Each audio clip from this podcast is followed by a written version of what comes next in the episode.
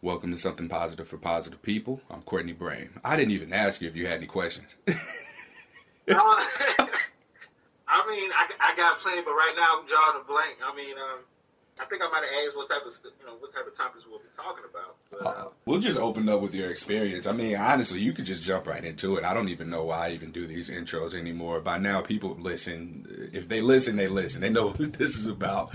So, Pris, we'll just start with uh, your diagnosis really. I mean first off i'm happy to have you. Um, it's very challenging to find black men who are open to speaking about this topic with me. A lot of the guests on here are in fact anonymous or have some sort of an alias as well. So just even being willing to jump into this space man i really appreciate it. I appreciate being on. I'm humbled and honored to be on. Um, like i said i've been following your podcast a bit and your page. And uh, to answer your question uh, my diagnosis is uh, herpes type 2 when i was first diagnosed i mean i was so distraught i didn't even hear what the diagnosis was. I actually had to go back and get tested again for them to finally tell me what it was. It was a different facility at that point. But um, that's my diagnosis. Um, How long ago was it? I want to say 2014, October 25th.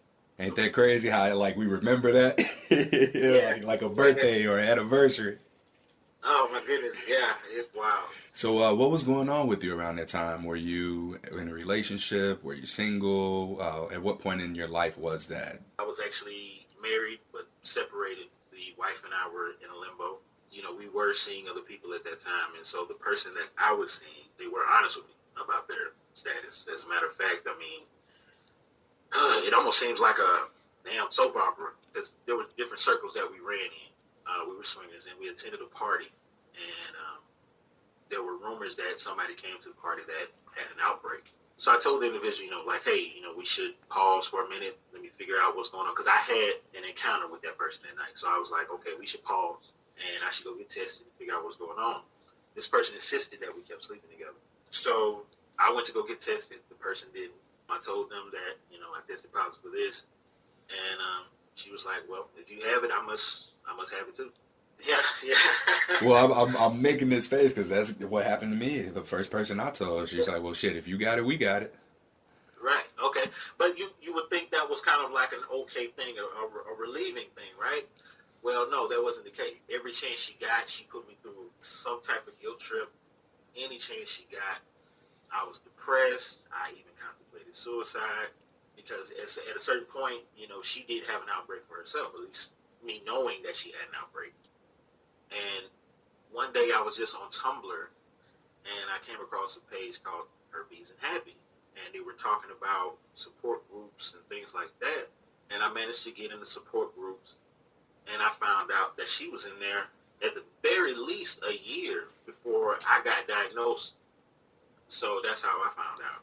Yeah, this is a soap opera. yeah, it's a soap opera, right? Yeah. I got a lot of little questions, man, and uh, this one may be a little bit all over the place. But going back to what you said about her being like, "Well, if you got it, I got it." There's two ways that you can take that. One way is, "Oh, cool, you know, you love me so much, like this isn't a big deal to you," and then in hindsight, way later, you could look back and be like, "Wait a minute." Is this because you had it and this was just like your way of accepting it because you done had it already. So you're like, oh, okay, well, if you got it, I got it. So it kind of makes you raise an eyebrow about this situation, man. And that's just crazy to hear that our experiences are so parallel from that standpoint. And then she hung it over your head, right? Yeah. So for people using this as like a manipulation tool, like what did that look like to you? What were some examples of how she would hang it over your head?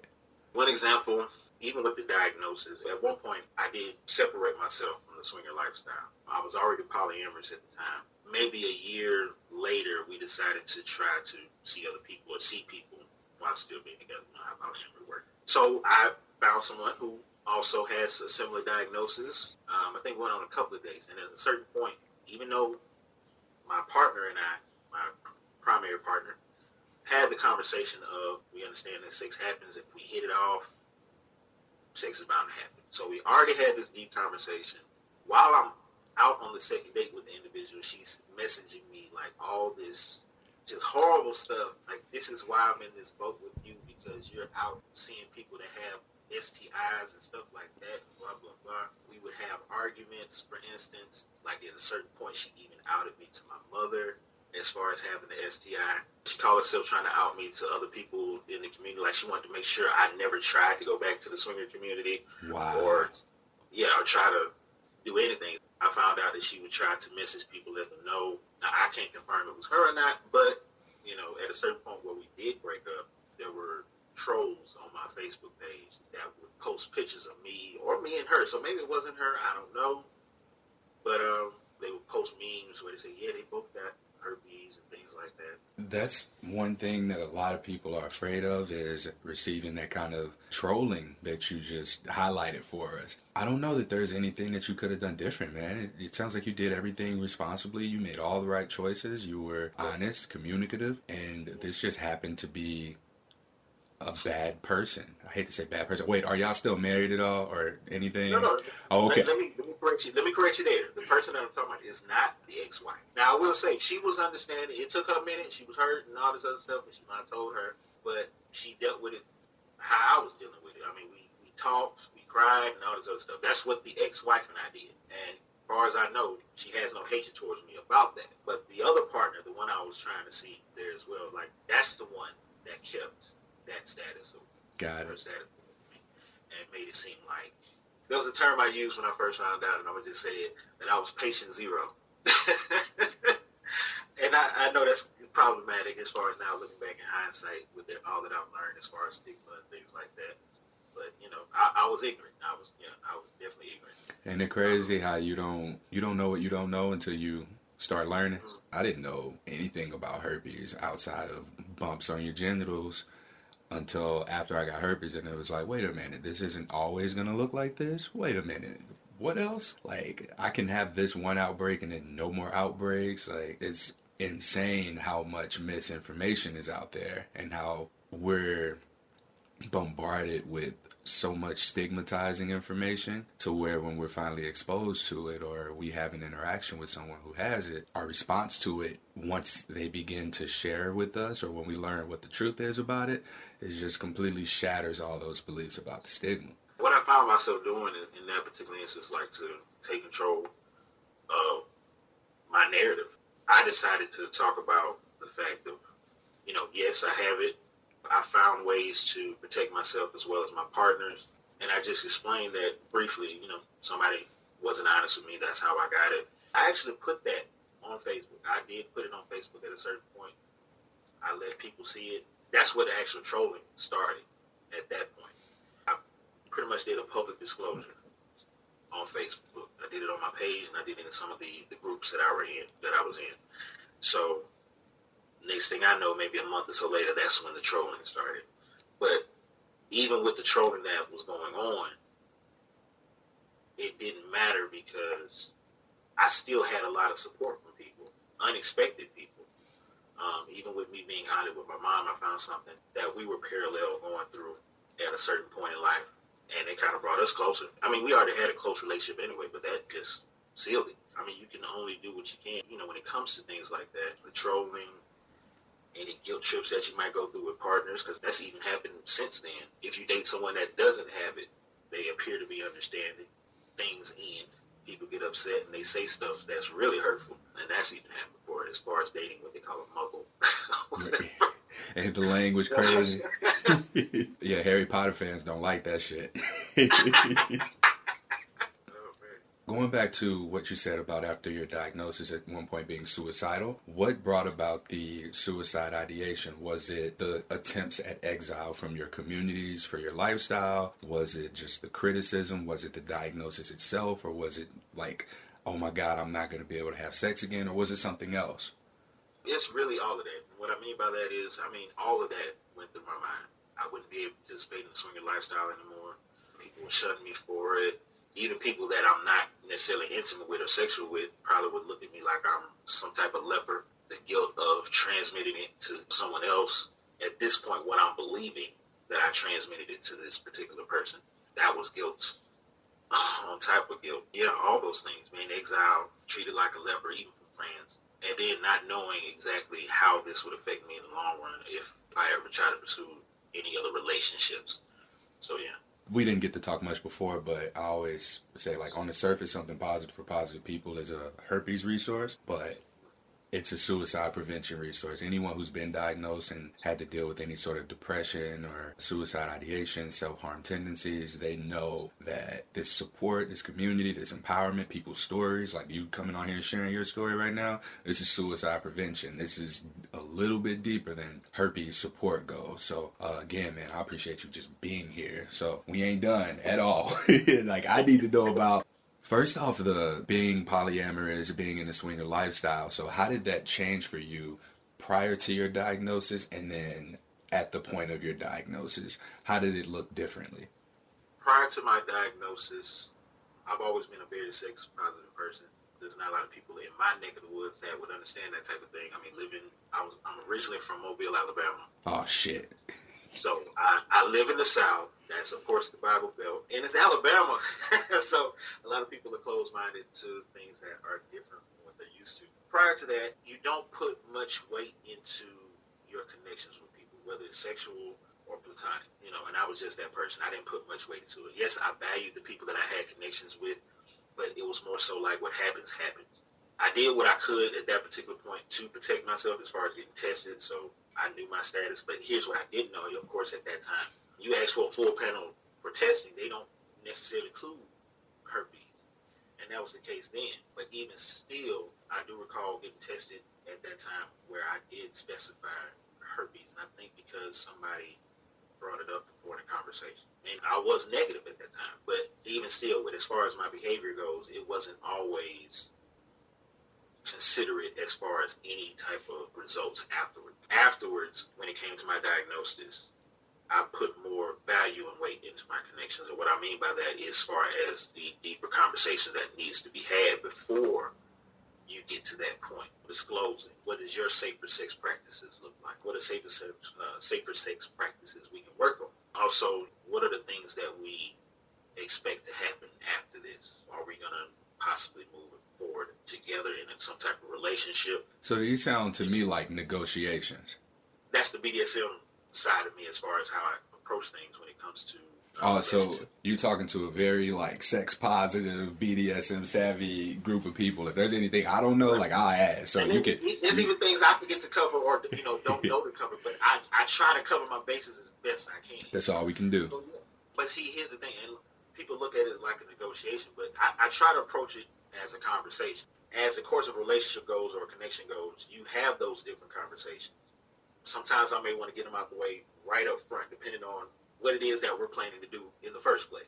Otherwise, I, like I said, I just approach it in a series of conversations. But I will say this: my personal comfort zone requires me to disclose within the first three conversations, whether we're chatting on a video chat, texting, or on the phone. And the reason why I do that because I've noticed that when I was first trying to disclose to people, I noticed that some actually felt resentment because they felt like I let it go on so long that they developed a little bit of feelings for me, and so they kind of felt like I was being dishonest in some way, being persuasive, you know.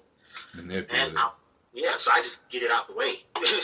First two or three conversations, I just get it out the way.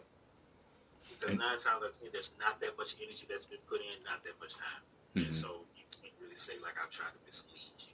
And then when you're meeting people, how are you meeting them? Are you meeting them on apps, online? Because you mentioned, well, you grew up in Alabama. I don't know if you're still in Alabama. Well, I am in Alabama, but I'm right at the state line. I live in uh, Phenix City. Okay. So, yeah. so, as far as how you meet people, like how do you go about that? Is it more online stuff? It has been. I've noticed that over the years. It's really rare that I've just run into somebody locally in Alabama that has a similar mindset as far as or running a similar um, community. So it's been mostly online. FetLife as far as BDSM or other things. Even Facebook has a dating app, and you know you might come across somebody that actually says they're polyamorous. You know, every now and so, then. So you know, different apps, yeah.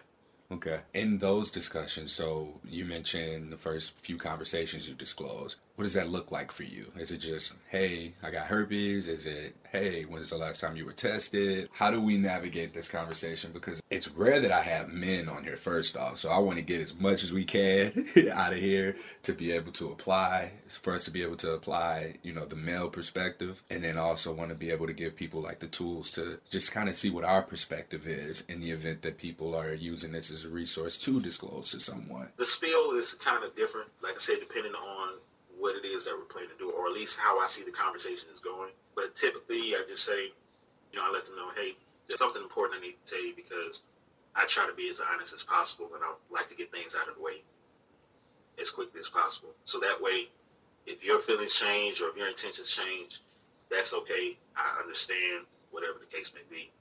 But I just go ahead and tell them like, hey, I have herpes type two. In case you didn't know, that's typically genital. I describe always briefly I was diagnosed. I let them know the person that I was with wasn't honest with me. And so since then, I've always tried to be upfront and honest with other people. You know, I let them know if their feelings change or desires change towards me, that's totally fine.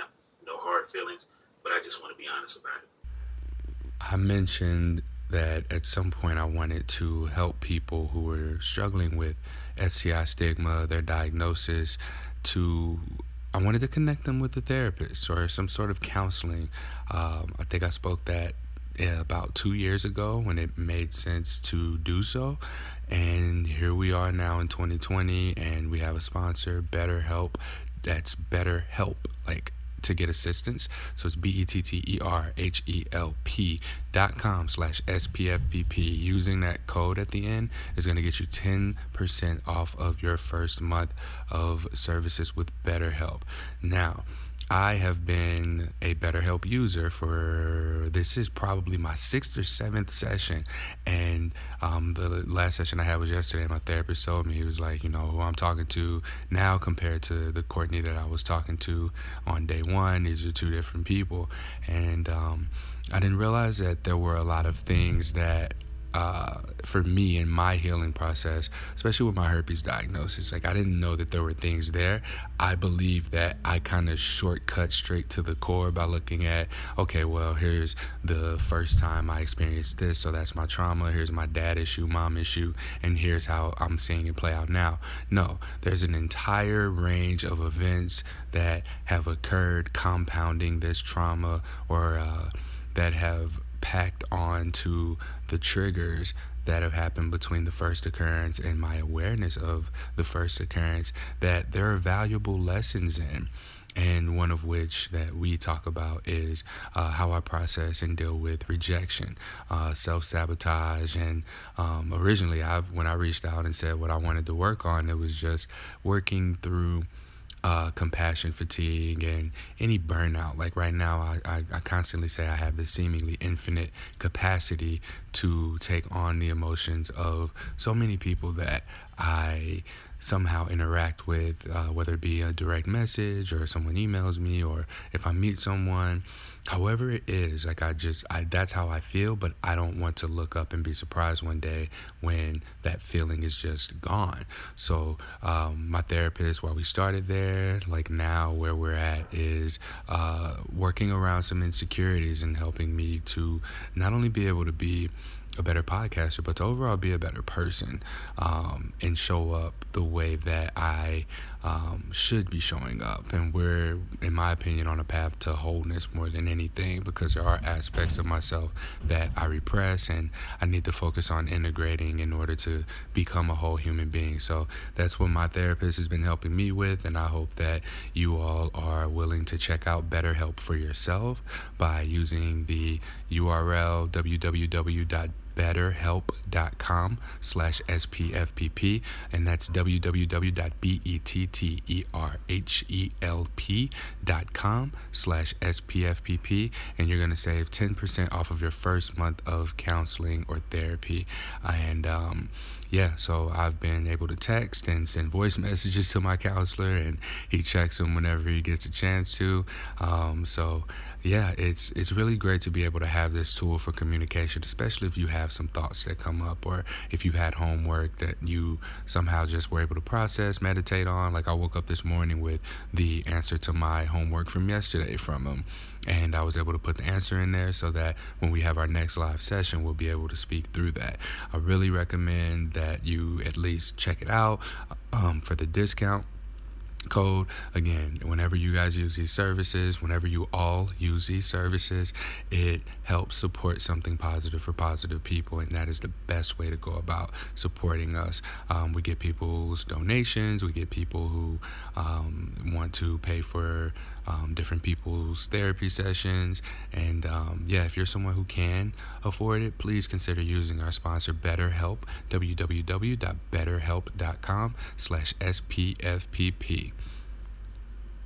Yeah, that's a really good way of going about it. I've done it that way too. My typical go to is well, now I can tell people that I'm doing the podcast and go into it from there. But prior to this, it would just be something along the lines of, hey, before you fall head over heels for me, ha ha ha, like real playfully, I want to give you a choice that wasn't given to me. I was diagnosed with herpes. I don't know where I got it from. They didn't tell me, but I learned this is something that condoms don't protect you all the way from. Um, and you know the choice wasn't given to me. So i want to give you that choice. And if you know anything changes then i respect it i understand. But if you got questions let me know. And then maybe point them to a resource or two. So uh, yeah it's, it's real cool to see that like this, it's very similar in our experiences as far as disclosing goes now um, do your partners that you have do they disclose your status to their partners since my diagnosis, I've only been with maybe three people that didn't also have it. The first two people, they were monogamous, which was kind of different for me anyway. The last person,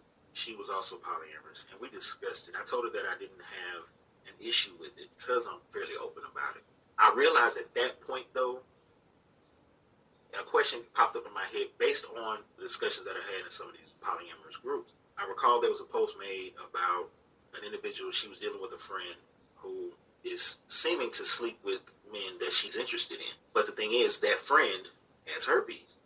And I noticed as I'm reading the post that she practically blacklists the guys that she was once interested in if they had sex with this person because, of course, she doesn't want to put herself at risk. You you want to respect it on one side of it because yeah, it's your decision. Of course, that's your right. But to typically blacklist someone who possibly didn't contract it I don't know. I just kind of seem like that's that's pretty messed up. Yeah. So I would think about that often about the partner that I then had who doesn't have this diagnosis. If it's common knowledge that hey, Prince has herpes, you know, she's dating him. I probably don't want to do anything with that. Right. You know? I get that. Uh, you know, nobody wants herpes. Like at the end of the day, nobody wants it. So I respect that they don't want herpes. But after learning and understanding what I know about it, it almost seems unavoidable because we're not tested for it when we think we're being tested for all STDs. We can't get tested for it a lot of times when we ask if we're not showing any symptoms or if the doctor just goes, "Oh, no, that's all right. You just use condoms, you'll be fine." Because there's so much of that that goes on that a lot of people don't even know what their status is, right? And then specifically when we talk about like the swinging community, I recently had the hosts of the Just Keep Swinging podcast on here and they talked about oh. contracting an STI and how the swinger community responded to that. And so to operate with an assumption of we're avoiding all STIs, I don't know that that's realistic. People I've spoken to privately have said you go into every interaction with the assumption that you will get an STI or that you could get an STI and you do all of the things necessary in order to prevent that.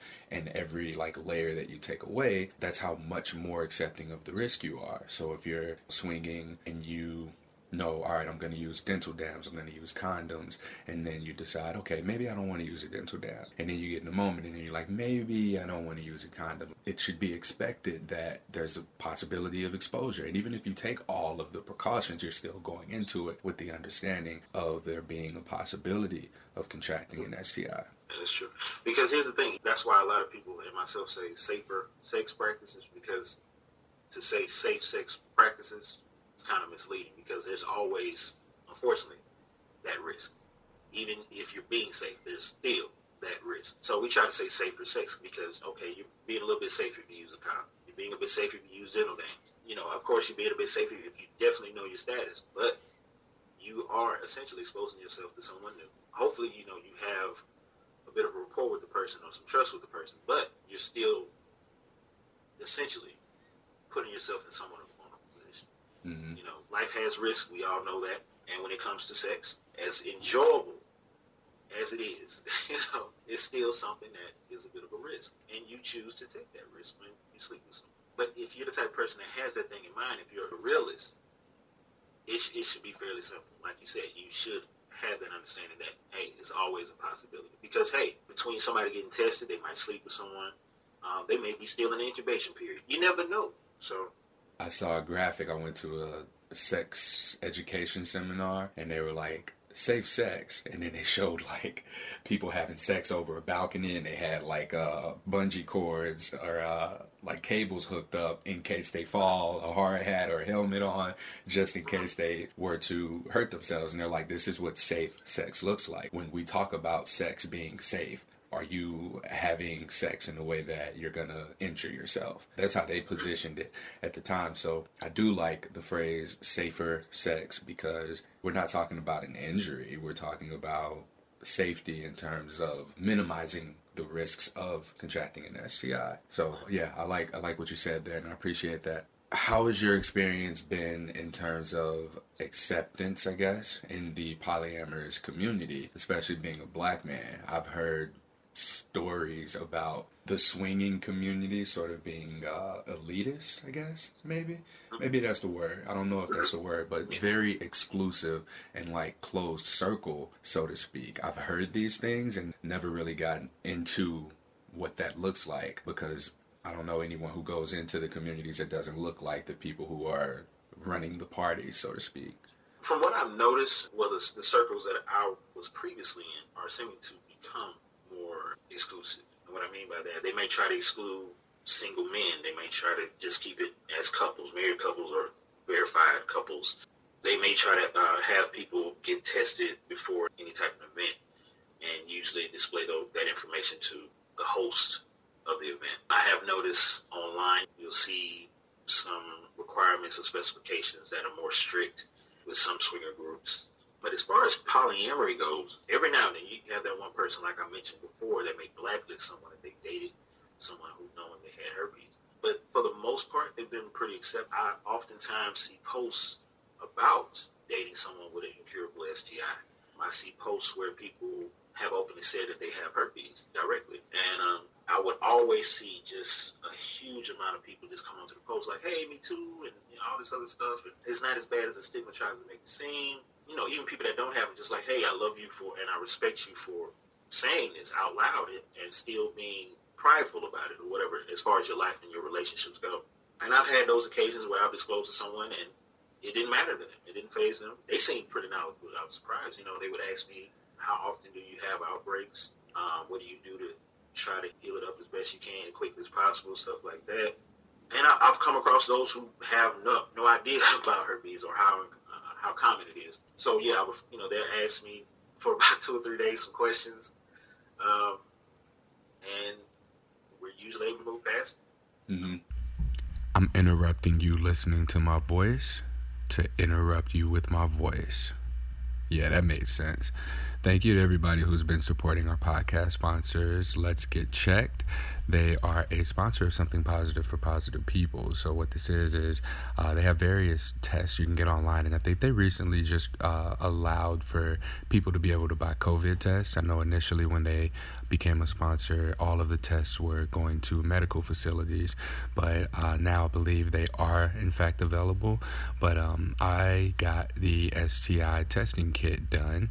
Um, I purchased it online, and you can too when you visit www.trylgc.com slash SPFPP, and you can see the different range of STI tests that are available. So um, you can get the, uh, I forget the name of the one that I got, but the, the most expensive one that also includes herpes type 1 and type 2 testing. Um, I got the box, and it's very easy, it's convenient to do. You just need to prick your finger uh, for a little bit of blood, put it in the containers, and then you'll send it back. They send you everything that you need, and once you uh, get your test activated, you'll just need to create an account, log in. Your results will um, be delivered to you within five business days. Um, you want to do the test in the morning so that immediately after you're able to send it off with the packaging that they provide for you. So um, the like I said, the process is easy. You just kind of prick your finger with these little white and blue things and get the blood. And again, it's www.trylgc.com slash SPFPP and you will save 30% off of your test kit. And also, it's not exclusive to uh, STI testing kits. There's also different hormone tests um, for people who may want to check what their testosterone levels are. Um, you can do those tests as well. But obviously, we talk about STI, sexual health here, so it makes the most sense. So, uh, some people have bought it and we've been making money. Woo woo! so, uh, please continue to, to to support our sponsors. I'm hoping that moving forward we'll be able to have more. Um, but this is a great way to support something positive for positive people in our efforts to um, continue to provide all these support resources for people who are navigating a positive STI status. So, again, you can save 30% off of your STI test kit, which can include HIV, chlamydia, gonorrhea, trich, syphilis, Gardnerella, and the one that I keep not being able to pronounce. um, but yeah, you can also get the HSV testing, type 1 and type 2 um, as well. And you can get 30% off again when you go to Try Logic without the vowels. So that's www.trylgc.com slash SPFPP. And when you go to checkout, type in the code SPFPP in order to save 30% and give us credit for that purchase. You can also check the show notes link if you are listening listening on a podcast player and you are uh, unable to um, download or purchase right now, you'll be able to just pull that up later. So I don't want you to stop what you're doing, driving, running on the treadmill, walking, jogging, or if you're just sitting on your couch, like you don't have to get up and go to the phone or stop uh, and pull out of whatever app you're on in order to do this. So again, last time I promise it is TriLogic without the vowels, T-R-Y-L-G-C.com slash S-P-F-P-P. And once you get everything added in your cart and you go to checkout, enter that code S-P-F-P-P to save 30%. The sex positive community does more so embrace, accept, understand, encourage, empower. All of these words come to mind immediately as I try to sort through the sentence, but they're definitely more open to people with STIs or people who are living with herpes. Let me say that. And I don't know if it's just because of the understanding, if it's because of experiences, or like nobody's immune to ignorance and not knowing things. So it sort of breaks my heart for the people who don't have an opportunity or don't have the um, open mindedness to step into sex positive spaces, such as potentially kink or BDSM or different lifestyles. I'll use myself here as an example. Going into dating after my herpes diagnosis, I tried to just continue dating as I had been. The only difference now is that I have to have this conversation, right? As I got more experience in dating, I began to diversify what I was looking for. Like you said earlier, having more conversations. The connection became more important than the physical attraction. So yeah, you know, you lock eyes with someone across a room, bar, whatever, and it's like, damn, let's have sex, you know. That could be there, but now we have to discover other ways to be with one another. So maybe you're not okay with full-blown penetration or whatever sex looks like in either person's mind, but maybe there are other things that can be done. And so stepping into these spaces and diversifying my dating pool a little bit, I've discovered different ways of being with people romantically, intimately that I would have just been closed minded to completely prior to my diagnosis. And so, for anyone who's newly diagnosed or who's been struggling with dating because you are so hell bent on your relationship and dating style looking one way, I strongly encourage you to just put your feet in the water and see what else could be out there. I see far too often people say that they were rejected for their diagnosis. I have very mixed feelings about that because it could be true, it could not be true because there can just be an incompatibility there. Maybe y'all are misaligned on what y'all intentions are, what y'all want. But yeah, I, I'm talking too much here. Like, you got anything you want to add to that? You know, about the rejection thing, it's, it's funny because I recall disclosing to someone, and instead of rejecting me, they thought I was rejecting them. They thought I just made this up. just to ghost, either for them to ghost me or just for them to turn them off and just think like, okay, I can't mess with him because he has this. But yeah, she really thought I just made this up to, you know, to end the conversation. Like, no, I, I wouldn't make this up. Why, why would anybody make this up? Yeah. You know, so I mean, you you have different perspectives on rejection, I guess, when it comes to that. You know, as far as actually disclosing. Um, and like you said, you know, I, I I'm starting to feel like it's not as much rejection as we think it is, or at least you know that some people mention. Because I'm not the best looking person, and I'm not really the most interesting person, but I'm just you know, somehow, some way, I still get approached. Even with, if they already know, I didn't even have to say anything. They might have saw my post. They might have saw something on FetLife because I have it on my profile page on FetLife. And you know, hey, I know you have it. I'm still interested. I, you know, I'm attracted to you, whatever. Let's go out on a date. Like, okay, cool. And so you have all those times. So I, I agree with you. I think sometimes it may be something that where their interests are not aligned. Uh, you know, their goals are not aligned. And so I think it is pretty messed up. Maybe they did just decide to use that to say, hey, I'm not interested. I know you were being honest with me, so, but in, in you know, in actuality, you're not interested enough. You're not funny. You don't make me laugh, or something, you know, something like that. But instead, they just go with. Mm-hmm. You know, people use this too as a way of like getting people to leave them alone. Uh, we talk a little bit about that in a past episode that I did with someone where we talked about this. Like people, you know, like, go away, I got herpes not they don't say go away i have herpes but that's right, right. that's how they're using this as a tool to get people away from them. And that sucks because it just fuels the stigma. It's just feeding into that. You said something that i wanted to add on to about being honest with yourself. When you're able to be honest with yourself i feel like you put yourself in this sort of alignment to where there's a constant flow and i don't know how like cosmo universal or spiritual at all you know you may be but to me what i envision is just like a connection between the earth and the cosmos and like we're constantly aligning ourselves to receive what is for us from the universe right and when you are able to be honest with yourself, be honest with the world, you're aligned and you're closing that circuit of electricity that connects, you know, our being, our soul, whatever, to the universe where all the shit that's supposed to be for us is going to flow through us. And in doing that, like, it makes us magnetic. We're putting out a signal to the kinds of people who are supposed to be in our lives. We're getting clarity on what's for us, the people who uh, find their way into our spaces, the opportunities that find our, their way into our spaces. Like this stuff comes in when we're aligned and when we're honest with ourselves, when we're honest with the world, right? So you being honest with yourself in the way that you are in the way it feels right for you even being on this podcast. Like yeah we have an alias but we're here having 100% like transparent honest communication. And you've put yourself out there on all of your pages with what your intentions are with who you are. You like shit i'm not the best looking dude. I ain't the most interesting dude. But here's who i am. Like this is me.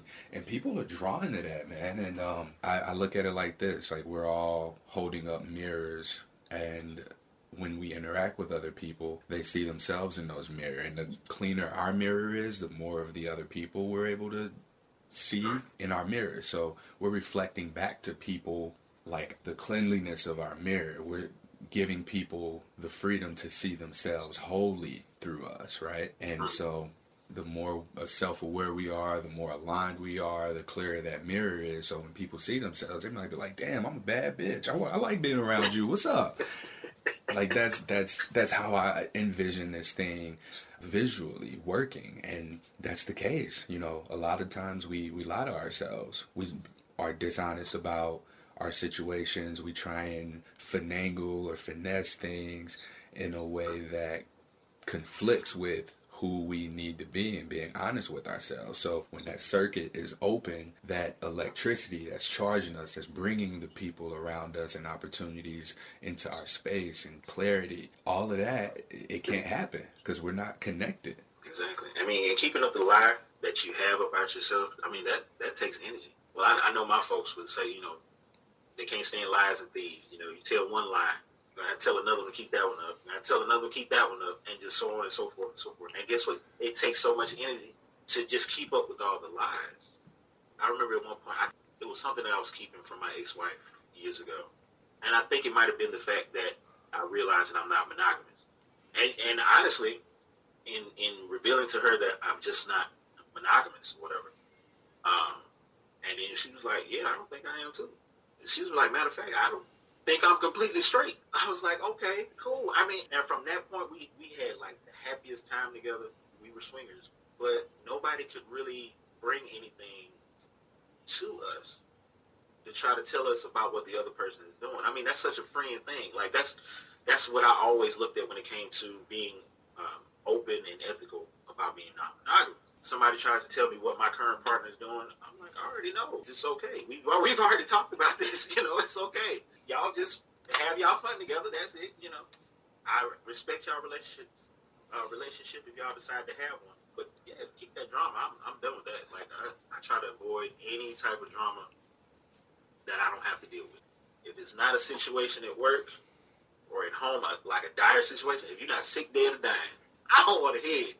And I really don't want to hear it if you ain't paying my bills, if I'm not sleeping with you at night. If you're not somebody important in my life, I don't want. And when you have that mindset, it really helps you not be as stressed about things anymore. There's a situation, it's going to get handled. I might can't handle it right now, but it's going to get handled. Yeah, it's a matter of priorities. Like you being honest with your partners, that transparency is like so freeing because you ain't gotta lie, you ain't gotta be, you not drained from maintaining this persona of somebody that you're not.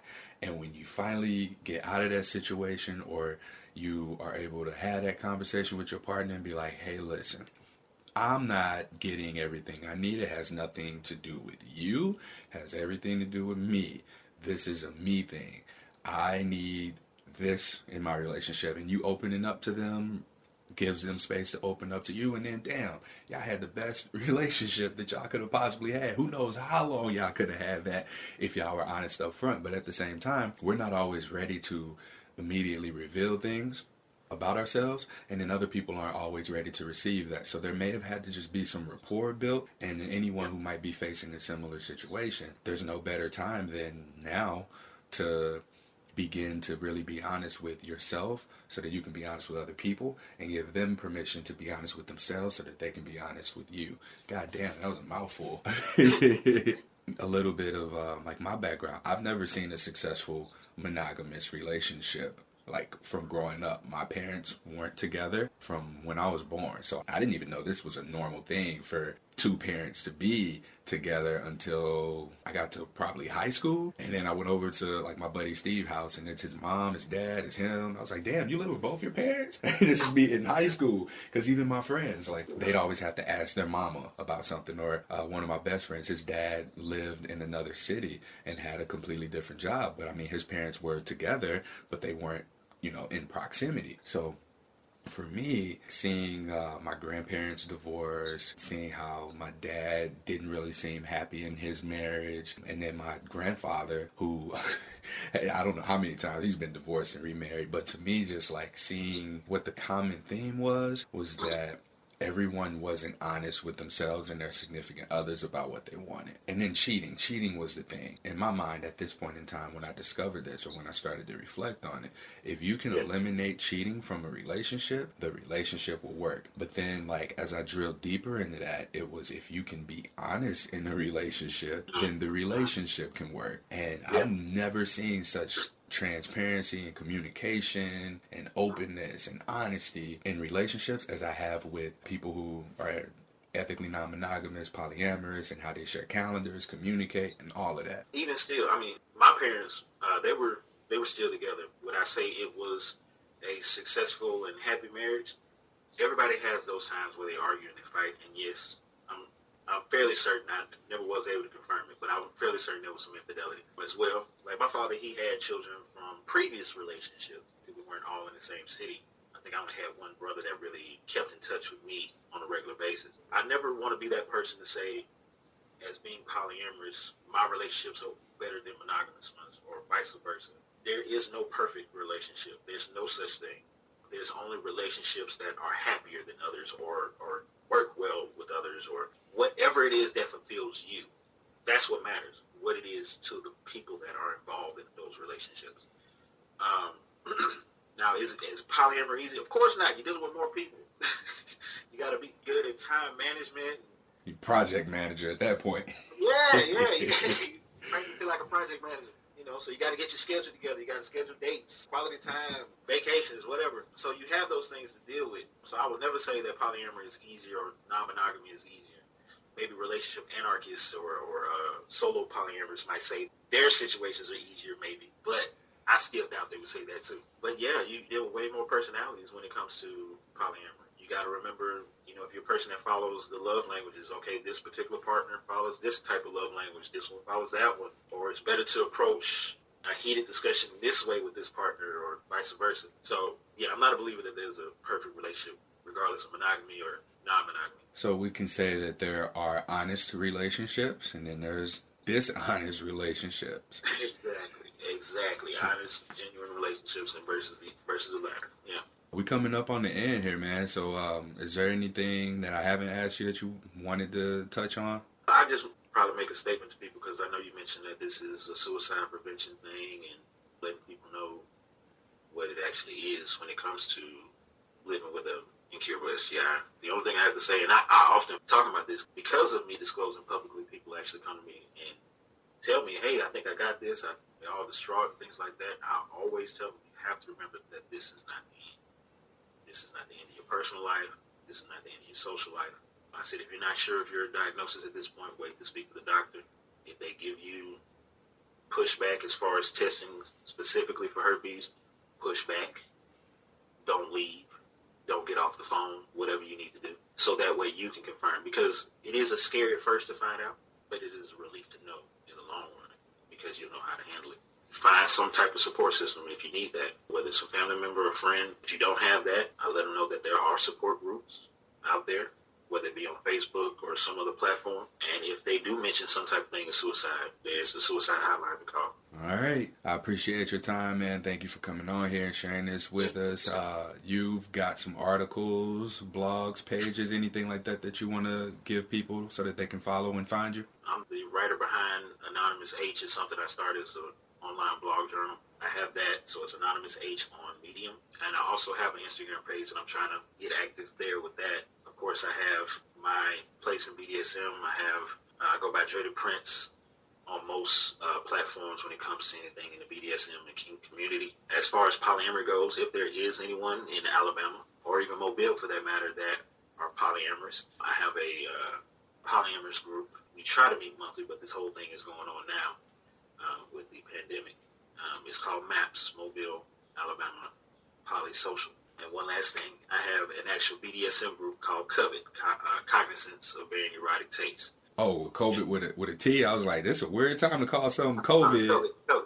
Yeah, Covet. It's a uh, Cognizance of Varying Erotic Tastes. Got it. So have that available for people in Alabama that's in the BDSM and kink. So that's a munch group as well. So yeah, we'll link to yeah when we get off here. You can just send me all of the links, and um, I'll put it in the episode description if people want to follow. But yeah, thanks Prince for your time, man. I appreciate it. Uh, this was a great discussion about everything. So the biggest takeaway here for me is just like honesty, honesty in relationships, honesty with yourself. Yeah, so that's what we got. All right, that concludes this episode of Something Positive for Positive People. Please like, rate, review, subscribe to, share this podcast. If you feel compelled to support us in any way outside of leaving us a review or sharing the podcast, you can go to the homepage of spfpp.org and scroll down just a little bit, and you'll see a few different options for you to be able to donate to the nonprofit. What we're trying to do is get people therapy after their diagnosis. As mentioned, on the surface, this is a herpes resource,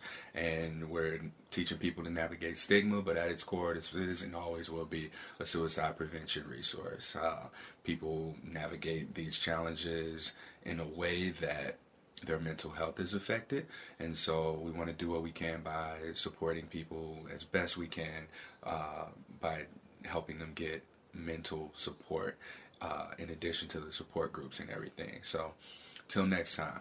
Stay sex positive.